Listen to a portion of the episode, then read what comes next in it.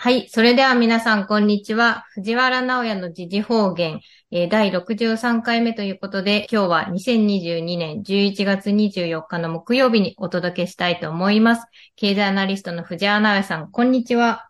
はい、こんにちは。よろしくお願いいたします。よろしくお願いします。、はい。はい。11月も末になりまして、はい。この、えー、一番藤原先生の、えー、コンテンツの中で、ゆるい、えー、はい、コンテンツとしてお届けてしている藤原奈の時事方言も、えー、令和4年は、はい、今日と来月とあと2回になったんですけれども、はい、今月のテーマは大きく構えないとね。ということで、今月はお届けしたいと思うんですが、いかがでしょうかはいそうですね。あの、大きく構えないとねっていうのはね、はい。その、小さな構え方だとおそらく、その、これから起きることは、その自分の予定した範囲を大きく超えてしまって、右往左往になるだけじゃなくて、非常にまずいことになりかねないということですね。なるほど。それを私ちょっと今ね、今感じてるんですよね。はい。例えばワクチンなんかについてもですね。はい。普通その今までの常識だとワクチンってのはまあ、打っときゃいいって話ですよね。例えばコレラのワクチンだとか、なんかいろんなワクチンありましてね、マラリアとかね。外国行くときは大体みんなあれ打っていくもんだったですね。はい、そうでした、ね、あとは、小児麻痺のポリオのワクチンとかね。はい。まあ、普通の我々の生活の中にワクチンってのあったんだけど、今度はちょっと違ったわけですね。コロナのやつは。はい。なんかそういうのはですね、こう、油断してると気がつかないんですね。油断してると、なんかまたいつものワクチンだろうぐらいしか思えないんですけども、はい。悪意を持ってなんかやってる連中ってたまにいるわけですね。緑十字もそうだったでしょああ、なるほど。悪意を持って、何かこう、やってくる連中っていて、そういうのってのは、こっち構えてみてないと普通わかんないんですよね。例えばそのなんか投資商品いかがですかあなたのためですよって言って、それ初めから損すること分かっててですね、売りつけるなんてみんな平気でやるでしょう。ああいうのもだから、悪意を持ってるっていうこと分かってれば、こちらの対処のしようがありますよね。確かにそうです。それっていうのは、その世の中には、その大きな会社であっても悪意持ってる人たちたくさんいるんだという常識をちょっと広げていかなきゃダメですね。広げていかない。悪い奴はごく一部で、はい。で、大きな会社や政府は悪い奴いないんだという常識でいると、これ完全にアウトですよね。なるほど、そうですね。はい。うん、それからそのメディア嘘をつかないかっていうことについてはですね、僕平気で嘘をつくんですね。これ例えばアメリカではこういうことがありましてね、あれオバマ政権の時だったと思うんですけども、はい。アメリカっていうのはその、まあ、国内での報道と別に、海外にもいろんな報道をやってるんですね。海外の報道はですね、まあ、戦争、例えば戦前だったら日本との戦争だし、日本ドイツとの戦争、戦後はソ連との冷戦がありましたでしょう。はい。だから海外との、この、まあ、なんて言いますかね、海外への放送ってのは実はプロパガンダやってもいいようになってるんですよね、法律が。あ、いいようになってるんですね。ええ、そうなんです。あの、国内の人は聞こえない、聞けないから、主に短波ラジオなんかで昔やってましたからね。ああ。国内の人は聞かないんで、はい、国内の人は嘘言っちゃいけないんだけど、海外に嘘言ってもいいという、そういう法律になってたんですよ、昔アメリカは。なるほど。だから、そのソ連、昔ソ連がですね、はい。まあ、相当プロパガンダやってましたよね。実はアメリカなんかもちゃんとやってたんです。ボイスバーアメリカってありましてね。はい。あれはもう典型的にアメリカ政府のいわゆる謀略放送ですね。なるほど。プラトパンガンダ謀略放送で、これはだから法律上もですね、うつっていいことになってたんです。で、それがオバマ政権の時ですね、確かそれは国内でもいいことになったんですよ。国外と国内両方。うん、担保放送なんかみんな引かなくなっちゃったから、国内と海外の境目がなくなっちゃったんで、国内でもですね、でたらみっていうことになったんですね、あれ。なるほど。確かオーバーの時だったと思いますけども。はい。だからね、一応、その、大嘘こいてもですね、メディアって、プロパガンダだからいいんですよ。なるほど。アメリカ政府が、アメリカ国民、世界、アメリカ国民を騙そうと思って流す放送は OK なんですよ、それ。えー、ね、プロパガンダ OK だから。はい。ちゃんとそういう風になってて、だからその、政府は嘘をつかないと思ってると、すごくなんか、大きな間違いしますよね。そうですね。銀行嘘つかないって嘘を信じてたくさんの人が破産、倒産したのが平成だったんですよ。なるほど。えー、昭和の末のバブルから平成にかけてはね、はい、それまで銀行員ってすごい信用されていたんですね。確かはっきり言って、証券マンってですね、まあ上がるか下がるかだから、必ず上がりますってことは言わないわけですね。で、まあ証券やる人は初めからまあ元本保証じゃないからさ、らそういうもんだと思ってやってんだけど、銀行ってのはですね、まあ基本的に元本保証だったから、銀行員の言うことは正しいという常識でみんな当時いてね、はい。お金のある人もない人も。で、特にお金のある人は銀行員の言うことが正しいからと思ってやったらですね、マグラ弾けてあんたの責任だって言われて財産取られて破産させられて自殺したなんていうのは珍しくなかったんですね。なるほど。要するに銀行員は嘘をつかないという間違った常識がその人をおかしくしてしまったんですね。間違った情報、う常識。ん今回そうですね。だから政府は嘘つかない。これ間違った常識を信じてると自分がひどい目になるわけですね。そうです銀ね。行は嘘つかないと思ってると自分がひどい目に遭いますね。だから、アメリカ政府嘘つかな嘘つかないと思ってるとみんなひどい目に遭いますね。はい。製薬会社嘘つかないと思ってるとこれもひどい目に遭いますね。緑重視の時から明らかですね。はい。こうやってですね、実はもうよく見てると法律でも過去のいろんな事案でもですね、この今までの常識をそのまま守ってるとやばいことっていうのはいくらでもあるんですね。うーん。それからそのもう一つはですね、行動の範囲なんですね。報道の範囲。ある出来事が起きた時に何をするかってことについては、はい最近その、いわゆる社会で有名な人たちっていうのは非常に行動力がない人たちが集まってるんですね。行動力で。ないんです。岸田内閣見ればわかるでしょ、あれ。はいはい、そうか。そう座礁しちゃったよね。はい。あ、ない人たち。そうそう、あの人本書いてるんですね。その、政権始まる時に岸田ビジョンって書いてあったんあですね、。はい。そうでしたね、本。で、はいはい。あれは何だったんだと、岸田ビジョンってのはですね。要するに、お話は書けるんだけど、行動ができないですね。あ、そうですね。で、なんで行動ができない人がああやって上に来たのか考えると簡単で、はい。行動できる人が去っていったから、順番に上に上がってったんですよ。あ、順番に。あ昔だったらあんな人絶対上に来れないですね。要するに昔はもっと行動できる人が政府にいたんですね。政府や大企業の上の方に。はい。だから、ああいう仕事できない人は上に行けなかったんですね。これ仕事できる人たちがそこを去って、よそ行っちゃうわけですね。はい。今、例えば役所だって新入社員を雇ってもですね、あれ、仕事できるやつが辞めていくでしょあ、どんどんと。ええ上の方なんかもっとそうですよ。 上の方なんかもっとそうね。そりゃそうだな、安倍だ、小泉だなんてやってらんないわね、あんなものね。まともな人ならね。仕事ができる人ほど。そうそう。 自民党もそうよ。どこみんな辞めてくるわけね。 そうですね、次に。仕事ができない人が上行きますよね。あ大企業も大体そうなんですよ。海外でもそうなんですよ。まあ IT なんてものですね。どうだろうな。あの、私が覚えてる限り言ったら2010年ぐらいからだよ。 2010ブ年。スクにおかしくなってきましたよね。なんか政府の統制というか、まあ2010年というか、2001年の911事件以降、だんだんそういうのひどくなってくんだけど、はい。なんか2010年代に入ってからなんか異様な感じになってきますよね。確かに。こうなんかあの、ギャングが乗っ取ってるような感じっていうの会社の運営が。は製薬会社もそうですよね。あ。はい。もちろんその、あの、中国なんかもっとそんな感じだったけどね。で、そうなってきた時ですね、やっぱまともな人いなくなりますよね。あ、そうですね。で、やっぱりまともでない人が次を選ぶと、やっぱまともでないやつ選ぶんですよ。だから一旦まともでないのが選ばれると、それ、代々その遺伝子継承するんですね。決して優秀な人は選ばないですね、あれね。なるほど。そう、あれは本当私一つの法則だと思うんですよね。確かに法則ですね。ええ、能力の低い人が一度植えつくと、必ず能力の低い人を次選んでいくんですね。なんかと能力の低い人って能力ないから、自分以上に仕事できる人が一番嫌いなんですよ。ああ。わかりやすい でしょ自分たちの仕事できる人一番いけないなんで、だから決して能力の高い人は次持ってこないですね。ああ、そうするとね、思いっきり仕事できない人ばっかになってきて、その人たちの常識が固まるんですね。はい。もともと仕事はこの程度のものだろうと思ってるわけですね。あ、なるほど。これが大きな間違いなんですよ。そうするとね、はい。世の中の人たちもこの仕事できない人たちの動きを見ていて、ああ、これでいいんだなと思っちゃうことあるわけですね。うーん例え。ば、最最近有名なあウォークカンパニーね。社会制御を振りかわす会社ね。地球温暖化やめましょうとかですね、なんとかしましょうってね。いはい。や、それはそうなんだけど、あんなやり方でさ、風車立ててね、太陽光並べてさ、電気自動車にして、ねうまくいくわけないわね。要するに、社会正義はいいんだけども、それを実現する方法っていうのがですね、よく考えないと、うん。日々なんかみんな社会動いてんだから、うまくいかないでしょそうですね。仕事できる人はそこ最初に考えるんですよ。どうやってやろうかなって。温暖化についてはね、まあいろいろ議論あるけど、まあ、確かにその温暖化がするともあんだからね。はい。あれが出ちゃうやつは、それはその分だけ温暖化はするでしょうな、そりゃ。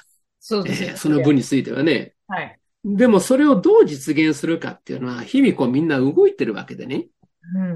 うん。うんそれ全部止めてですね、作り直すことができないんだから、どうするかを先に考えるわけですよ。どうするか考えられないうちは、それ行動に移せないんですね。そうですよね。ほら、仕事できない人ってすぐ行動移しちゃうんだね。あ、すぐ移しちゃう。うん、行動移しちゃうんだよね。要するに、なんか、え自分が言ったから命令したからその通り動くだろうって言って、あれソ連と同じだよ、昔の。なるほど。アメリカでああいうことなかったね。少なくとも私が知ってるけど、アメリカって国はそんな山な国じゃなくて、はい。日本語で言ったらあれだな、お言葉ではございますが、とあ、お言葉ではそうだって言ってね。 お言葉ではございますがだな、日本語で言えばな。なるほど。そうは思いませんと。いうことは普通に言ってましたよね、あれね。ああ、そうでだす。からそうやたらめったらできなかったんだけど、ソ連の場合はさ、今のロシアと違いますから、ソ連ってひでえ国で、はい。それはもう上が何か言えばその通りだし、中国共産党がそうでしょ何か言うと殺されちゃいましたからね。特に毛沢東はひどかったからね。 何か言うとね、殺されちゃいましたからね。すぐ人がいなくなる。そうそうそうそう、消えちゃうんだよ、スターリンも消毛えちゃう沢東もね。そうですよね。で、だからそんなのこう見てるとですね、はい。まあ言ってみれば、うーん、仕事ができる人たちがこう消えてった後ってですね、はい仕事できない人たちのいわゆる素人の朝知恵で動き出すんですよ。素人の朝知恵ってわかりやすいから、はい。テレビなんかでも、その変な芸能人が出てきて解説するのに非常にうってつけなんですよ。あそれこあ。そお茶の間感覚っていうのあ、お茶の間か。うん、お茶の間感覚で、はいい、や、もう本当ね、なんか、千葉話みたいな話よね。どうもない、なんか揉め事の話みたいな感じでさ、一つ取り上げてね、はい。あそこのうちはなんでですね、洗濯物いつもね、ちゃんと干さないのだとかさ、 なんかっていうのは、ね、あの、はためかしてやってると、あれじゃね、見栄えが悪いとかさ、そんな話を伺うでしょ はい。そんな感じでさ、こう、なんていうの非常に仕事のできない人たちが仕事をした時にやってることってのは分かりやすいんですね。仕事できない人ってのは大体自分のことしか考えてないんですよ。すごく分かりやすいんですよ。人のこと考えてないし、それからこう、三段論法みたいなものを考えたら普通できないですね。こうすればこう、こうああすれば、だからこうなるとかね、普通できないんですよ。なるほど。でできてもそれはですね、非常に単純なものなんですね。あ単純。辛抱遠慮ということができないですが、だいたい我慢ができないです、ああいう人たちって。待て。辛抱ができない、仕事できない人ってのは。なるほど。だからそういうのって逆に言うとですね、説明しやすいんですよね。相撲の取り組みと同じで、相撲って一瞬で勝負ついちゃうでしょなるほど。残っただかねらそう、わかりやすいんですよ。ああ、確かに。相撲は本当に一瞬だからね。中だってまあ粘ったったって、女ね、半日もやってないでしょさすがに犯人じゃないですもんね。ねえ。だからわかりやすいんですよ。なそうるすほると、スポーツ感覚で見れるんだね。わかりやすいから。ど。あで、ー芸能人の解説もそれは通るわけよ。そうすると、そういうのに慣れちゃった人っていうのは、本当に世の中そんな風に動いてると思っちゃうわけね。こういう簡単な原理で世の中動いてて、みんなこんなもんだと思っちゃうわけですよ。で、これに逆らえばさんな風俗目でいいと思ってるわけですよ。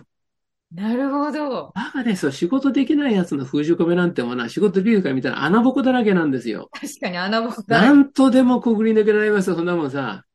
そうですね。はああなんかほんとすだれでね、い。こう、魚取ろうとしてるみたいな話でさ、だいたいすだれがくらい魚まず避けるわな。確かに。で、小わさかいりのがすすすだれの隙間から抜けるわでね。きますもんね、魚も。こんな感じなんだよね。あれバカなんだよ。あれなんか、統制取れてるように思ってるわけだよな、あれ。ご本人たちはですよね。そう。で、何が言いたいかというとですね、そういうことだから、はいこんな通りで行くんだろうと思ってることが大きな間違いなんですよ。それがそ想定外を生んで、はい。それが多くの人たちにとって、ものすごい悲劇をもたらすんだろうと思うんですね。あら、ワクチン打っちゃったとかさ、何、ウクライナ負けだとかさ、自民党崩壊しちゃったとかさ、はい。こんなはずはないわけですよ。なるほど。景気はいいはずもなんか悪くなっちゃったとかさ。ワクチン打ったら死んじゃったとかさ。確かに。ね。そうでだすからね、こう構え方が悪いとですね、はい。いや思いもかけないことで腰が抜けるんですよ。あれトランプが復活してきちゃったとかさ。 なんかトランプが出てきたのと。ねえ、大中になったらさ、もう腰が抜けるわけね。どういうことなんだと。いや、どうもこうもないんだ。ちゃんとやってるわけで。確かに。だからやっぱ今見てるとね、本当に愚かな人たちが集まって、愚かな人が解説してるから、ほとんどの人は、本当に愚かに動いてんだろうと思ってるんですね、あれ。なるほど。あーそそうでんす。なことはないよ。私、どこで見てるかって言って、いつもですね、誰がやってるか見てるんですよ。誰がやってるか。どんな人がやってるかいつも見てるんです国内でも海外でも。はい。で、白深い人がやってるものはそう簡単にへこたれません。上がおそますだが、白深い人とか行動力のある人は、ますます今活躍しています。ますます活躍。うんますます活躍しています。はい。だから、もう、そうだな、それがせめぎ合いをやってたら日本だとですね、はい。 2000年代だな。99年ぐらいから一気に崩れてきて、2000年代がそのせめぎ合いでございましたね。でももう2010年代入ると愚かな奴が暴走していくから、安倍なんかそうだな。暴走していくから、まあ、気がつく奴はすっかり気がついてきて、ああ、これはもうダメだねと。国会だねと。要するに出口が見えるわけですよ。特に、あの、黒田緩和ね。はい。黒田緩和なんかやったら金融緩和ね。あの子だもう終わりになるだけだから。はい、そうすると、こう、見えるわけです、先がね。。そうですそうすると、崩壊することが、もう、要するに、前提に全部こう段取り組めるわけですよ。そうですよね。確かに。じゃあどうやればいいかと。はい。歴史を踏み、紐解いてね、やっていけばいいわけで。だからもう今なんか日本もちゃんとみんなやってんじゃないですか。そうですよね。やってる人要するに仕事できる人たちもその変なとこにいないでしょいない。それぞれみんな地方行ったりいろんなとこで頑張ってますよね。だからあらゆる分野にそういう資料深い人たちいるから、はい、自分の守備範囲なんかあればなんか行動しますよ、それ。確かに。うん、世界が国内になんか困るようなことあって、自分の趣味範囲なんかできる方はみんなやりますよ。はい、そうですよね、やる人やります、うん、金融でもそうだし、製造業でも、サービス業でも、まあ、公務員の、地方公務員なんかもね、それ頑張ってる人は頑張ってるから、うん、そうですよね。名の知れない人たちがたくさんいるんですよ。資料深くて行動できる人たち、名の知れない人たちがたくさんいて、はい、今まで比較的孤立したんだけど、最近少し横に繋がってきましたね。最近というかかなりね。こういう人たちが動き出しますから、その新聞とかテレビ見てるともうね、何もないんだけども、こういう人たちが知らないところで動き出してるわけね。アメリカなんかのもう完全トランプたちがそうですよね。はい。あの、ペイトリオットって言われる人たち、愛国者たちってよく言われますけどね。これは完全そうですよね。独自にこう動いていて。はい。だからこういう人たちが、まあ、支えていけば大丈夫ですね。えー、で、こういう人たちが何を考えてるかも大事で、はい、何をしたいと思ってるかっていうところが大事で、はい、まあ、これについては我々ね、NSP いろいろやってたように大体なってたんじゃないですかそうですね。大体想定内に入ってたと思いますよ。今、アメリカもだから、まあ、トランプが出てきましたよね。はい。で、ウクライナはこれ冬ですから、もういよいよ一貫の割よ、これ。そうですね、冬になる。マグレガー大佐って有名な大佐がいましたね、陸軍の人ですね。はい。この人はもう体系軍人で、あの、ご意見番ですよね、軍のね。ご意見番。えー、ご意見番みたいな人ですよ。これはもうウクライナ行ってみれば、年内持たない、年内で終わりじゃないのって考え方な、彼は。、うん、うんだってもう電気完全に止められちゃって、オデッサなんか、全停電だったじゃないね。どんどん冬くなって、まだなんか地面凍ってないらしいんですよ。あ、まだ。まだウクライナね、地面凍ってなくて、はい、凍ってからね、一気に出てくるらしいね。もうちょっと見たいよ。あ、凍ってから一気に。うん。あの、土が非常にね、戦車は大変なんで、ね、土に潜っちまうから。ああ。土が凍ると、はい。土の上を一気に戦車走れるんですよ。確かに。と一気に出てくんですよ。で、まだね、まだ凍ってないらしいね。 まだ凍ってないらしいから。もうちょっと待ってるらしいですよ。ええもうちょっと待ってるらしいんだね。なるほど、これも、一貫の前だよね、こんなんで。最初からさ、こんなロシアと戦ってさ、勝てるわけないんだからさ。こんなのバカでさ、戦った方がバカで、とんでもない戦争犯罪だな、どんどん死んじゃってさ。確かに。えー、そうです史上最悪の事態だと思うんですけども。うんうん、まあ、それはともかく、えー、要するにこう、愚かな人たちが愚かなことを言って愚かなことをやってるのを見て、これが全てだと思うことが一番危険なことですね。危険ですね。一番危険なことですね。ですね。はい。もっと世の中には賢い人、行動力ある人いますよ。そうですよね。もっといますよね。はい。地下圏みたいに横みんな繋がってますよ、はっきり言って。あ、地下圏。はい。海外でも何度も繋がってますよ。そうですよね。例えばですね、なんか、あれ、イーロン・マスク面白く言ったじゃない。日本が一番ツイッターね、すごいんだと。面白いね。日本って昔ね、i モードってあったんですね。ありました、i モード。あの、こういろんな電子メールみたいなの送れるのね。あの時は書くってことを日本人よくやってたわけですよ。あ、そうですね。書くっていうことね。で、昔動画がないから。あ、そうです、ね、写真だとか動画とか送れないから、昔はね。はい。書いてたんですよ。で、その前パソコン通信って結構あったんですよ。あれも結構遅れてやってたな。パソコン通信。私もやってたけど、パソコン通信。はい、ニフティとかね、よくや、ありましたよ。はい、はい。はい、今でも、今はもうパソコン通信じゃないんじゃないかな。あんのかなわかりませんが。だからそういう伝統がありますから、はい、文字でこのやり取りするっていうのはですね、それ若いとか年配の人はね、日本でもすっかり、ね、根付いてるわけね。そうですよね。で、ツイッターも確か初め、半角で140じゃなかったあ、そうか、そうですよね。日本語の場合あれですもんね。そうでしょはいはいはい。で、であれ全角で140になって結構書けるようになったのよ。それまで短い。そうそうそうそう。で、今確か25段まで連続ツイートできますよね。な25段まで。25段まで。うん。確か25段ぐらいまでいけんだな。だから、長い文章って分けりゃさ、結構遅れるわけよ。で、今たちほら、長い文章読めないからさ。ね、言いますよね。 140字でも結構多すぎるぐらいだろ。あれちょうどいいんだね。あれだからさ、こう世の中の人にさ、いろんな訴えるのに一番いいツールだ、あれな。なるほど。でね絵と違ってね、はい。文章ってやっぱ読むから頭入んのよね。ああ写。真とか動画って見とその見たその印象だけしか残んないの、結構。確か残るか残らないかだと。そう、耳にストレートに入って頭に残んだんで、文字情報かラジオなんですよ。あ、ラジオ。そうだ、ラジオがいいの。あれね確、かに絵とかね、動画やんとね、あれ、そっちの方に意識取られてね、中身あんま残んないの。確かに。でもラジオは残りますもんね。そう、ラジオかね、文章がいいの。大事な話は。大事な話は。確かに今もやってると思うんだけど、アメリカ大統領って土曜日の夜ですね、向こう時間のね、はい。その、ラジオ放送やってたんだな。今やってんのかなあれは結構面白かったんですよ。大統領がですね、えーアメリカ大統領毎週土曜日の夜にね、ラジオ放送やるんですよ。ええあれ面白かったんですよ。あ、そうですか。なる、今もやってんですかね。やってんのかな時々やってるのか知らないけど、昔やってましたよね。あ面白かったです、あれは。えー結構本音言うんですよ。大統領。 本音言うんで。私びっくりしたのは2000 2001年の夏だったと思いますが、ブッシュって言ったでしょ、当時大統領ね。あの人が、貧富の格差は良くないから、貧しい人のために、なんか、あの、扉を開けようよって言い出したんですね。扉を開けよう。おうおうブッシュはなかなかいいこと言うじゃないと思ったら、その後911事件が起きて、全部ひっくり返っちゃったからね。そうですね。そう、そういうことあったんですよ。あれ大事なんですよ、実はね。結構本音が出んだよね、あれね。本音が。ええ、結構本音が出んですよ。まあ、そんなことがあってですね。はいまあ、なんていうかな。ラジオなんかの方がよく耳に入んでね。そうですね。で、やっぱりだから、うん、今、そういう意味で言うと、御用新聞御用放送はい。だからチャラチャラしたのが出てきて、なんか適当なことを普段言ってますけどね。あの通りにはならんね。ウクライナの様子見てたって、アメリカの民主党見たって、いかに仕事できないかわかるでしょ。ことごとく失敗してるでしょ。そうあでれす。全部自滅なんですよ。要するに仕事できる人が全くついてこないんですよ。ああせいこうせいだって、そんなの知らねえぞって言ってですね、はい誰も協力しないんですよ。自民党がそうでしょあそう次第に誰も協力しないでしょ周りにあんまり聞かないです。ええ。っていうか自民党なんかいないでしょもう人材なんていうことで。だからいよいよ困った時に、誰も、それ仕事できる人いないんですよ。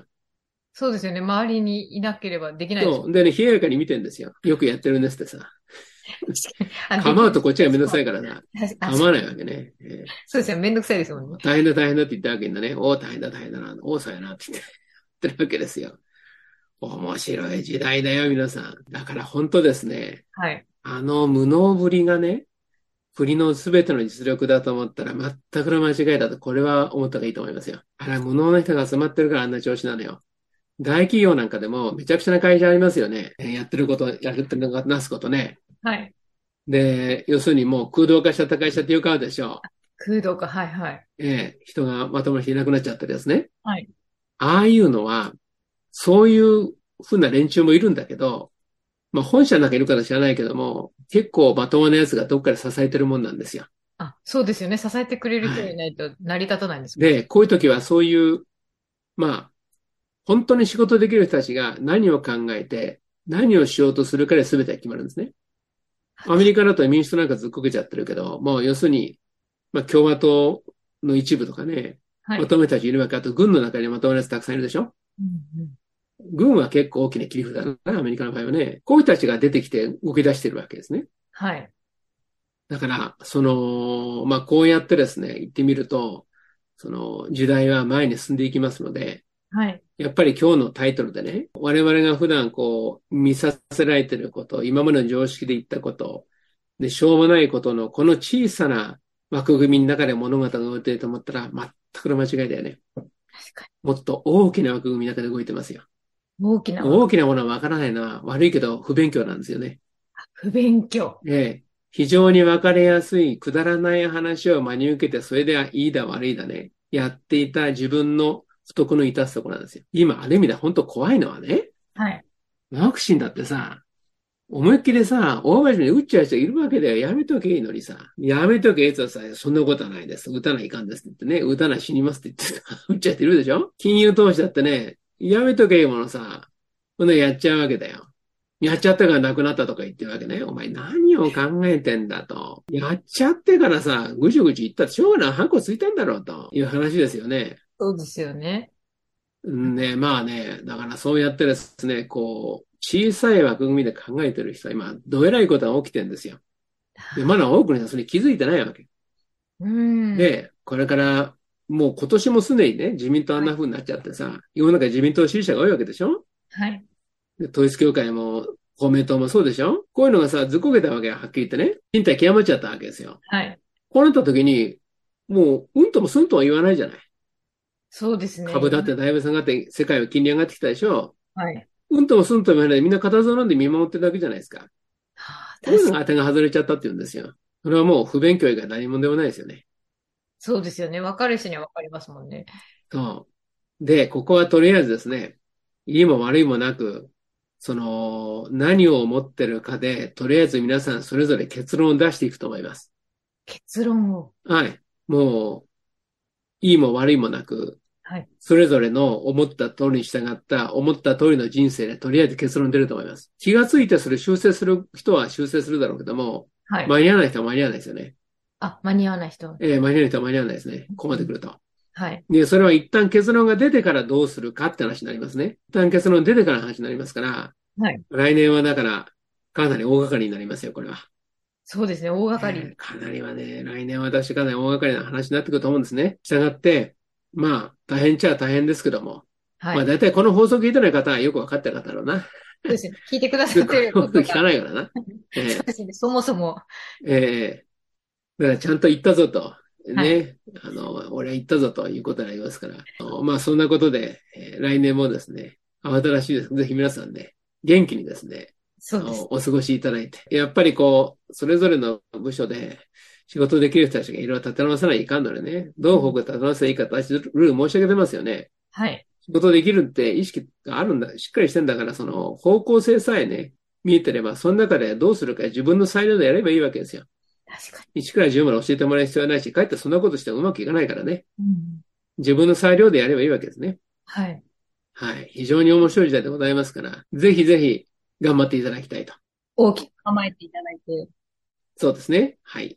はい。最後に今日はですね、お知らせというか、あの、ご協力のお願いを少しさせていただきたいんですけれども、いえー藤原先生が理事長をされている NPO 法人日本再生プログラム推進フォーラムという、えー略して NSP と私たちは言ってますけれども、そちらの方でですね、えークラウドファンディングを12月1日からさせていただくということが、えー今準備を進めておりまして、えーその内容というのは、自然栽培を私たち、今年はかなりいろんなところでお話をさせていただいたり、ご縁をいただいてまして、えー自然栽培を、えーされている青森県弘前市の奇跡のリンゴの木村明則さんと、その木村さんから自然栽培をいろいろご指導いただいて、仲間と一緒に生産から販売、流通までされている岡山県の NPO ですね、の木村式自然栽培実行委員会の高橋さんとですね、えー藤原先生の3人と、えーあとは皆さんのご支援いただける方たちとですね、えー今後もいろんな活動をしていこうということで、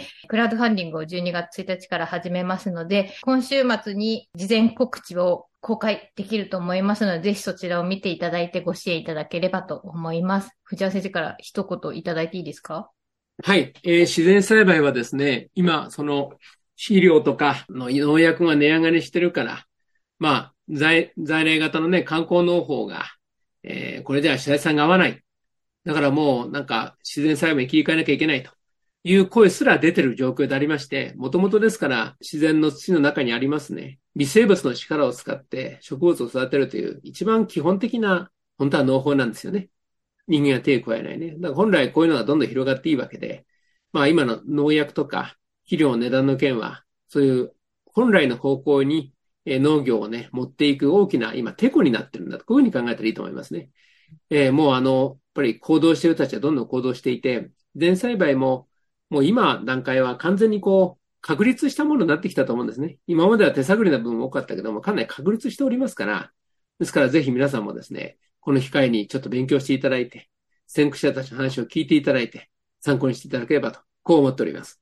はい、ありがとうございます。まさに木村さんと高橋さんもこの大きく構えて行動されているお二人ですので、ぜひあの皆さんからご支援いただけると嬉しいです。はい、ということで、えー今月はこの後にしまして、また来月ですね、えー、令和4年最後の時事方言を収録してお届けしたいと思いますので、またお聞きいただければ嬉しいです。はい、今日はありがとうございました。はい、ありがとうございました。